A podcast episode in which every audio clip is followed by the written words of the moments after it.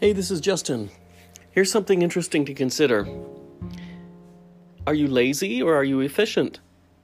I was just thinking about that because I've been feeling a little hard on myself lately, thinking maybe I'm just a lazy person. Maybe I don't like to do stuff. And then I got to thinking, well, actually, I'm capable of being super productive.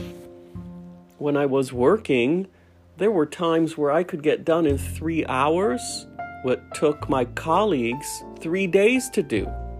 Literally. That's not an exaggeration. And it happened often at two different workplaces.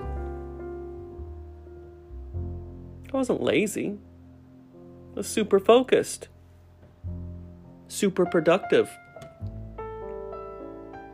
I was able to take Mondays and Fridays off. Use up all that holiday time. Was able to leave work at four o'clock. A bit early. So, yeah, I mean, you can criticize me and say, oh, wow, cheating his employer. He left work early. Um, oh, gosh. But do you know what? I exceeded all my targets delivered all the KPIs exceptionally. I mean, the management were delighted with the results. And so I was able to do my work in less time.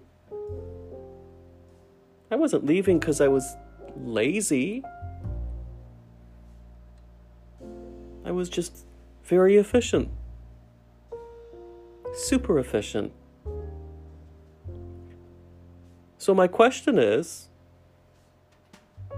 how much of laziness is just a manifestation, a desire of wanting to get something done quickly, well, efficiently, with energy, with focus? Which takes a lot of input and then a desire to recharge those batteries in ways that don't involve work, that involve something else. Tell me what you think. Leave me a comment.